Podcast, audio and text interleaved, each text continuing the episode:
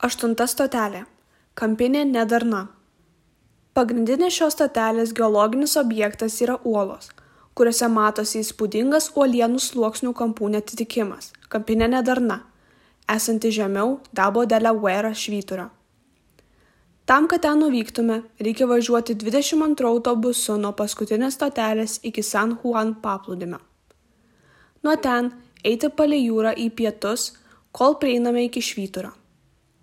Jūra yra už nugaros, San Juan paplūdimys dešinėje ir Dabo Delaware kairėje. Aukščiau dešinėje pusėje galima matyti kelis baltus namus. Šioje vietoje galime pasigerėti atsidengiančiais uolienų sluoksniais su kampinė nedarna.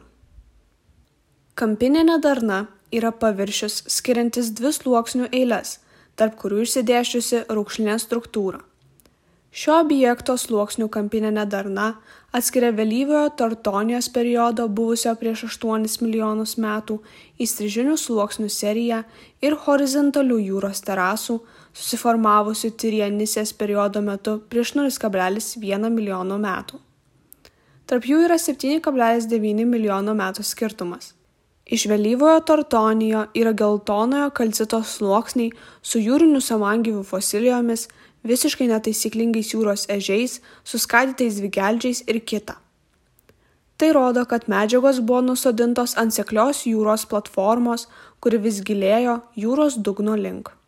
Šie tartonijos sluoksniai buvo afrikos ir eurazijos plokščių suartėjimo metu patirtos deformacijos paskutinė pasekmė Šios vietos polinkis padidėjo 30 laipsnių į šiaurę ir susiformavo pietinis San Juano sinklinalo šonas nuo tada nuosėdos formavosi ne dėl sedimentacijos bet dėl laipsniškos erozijos.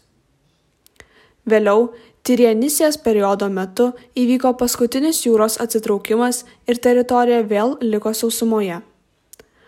Naujai uolienai būdingi trijų skirtingų medžiagų sluoksniai. Pirmieji sluoksniai yra smiltainis ir mikrokonglomeratas kurie besileisdami link jūros susijungė o jų struktūroje išryškėjo didelis kiekis jūros bestuburių fosilijų. Dauguma jų panašios į šių dienų bestuburius. Vėliau susidarė plyšiai su sausumos pilvakojais o virš jų silpnai susicementavę eoliniai smėliai pavadinti eolianitais leidžiantys stebėti kryžminę stratigrafiją kurią šiek tiek ardo augalų šaknų sukeltas biologinis dūlėjimas šie požymiai rodo kad tuo metu jūros lygis pradėjo vėl žemėti o tai gali būti susiję su apledėjimo faze po tirėnisės pradžios. Vienas įdomiausių šios stotelės stebėjimo objektų yra būtent fosilijos, nes jos yra iš labai įvairios gyvūnijos. Ryškiausi pavyzdžiai yra raudonųjų jūrinių dumblių, koralų ir vermetidų. Raudonieji dumbliai ir koralai atkeliavo iš skirtingų potvinio vietų, o vermetidai atsirado bangavimo zonose jų buvimas vienoje vietoje leidžia teigti kad tuo metu galėjo būti didelė audra kuri juos tempė ir maišė ir jie nusėdo aukščiausioje paplūdimio vietoje. Kampinė nedarna yra svarbi norint palyginti du labai skirtingus pakrantės paleoaplinkos parametrus bei apmąstyti geologinių procesų mastą. Todėl šis punktas laikomas labai svarbiu švietimui mokslui ir paveldui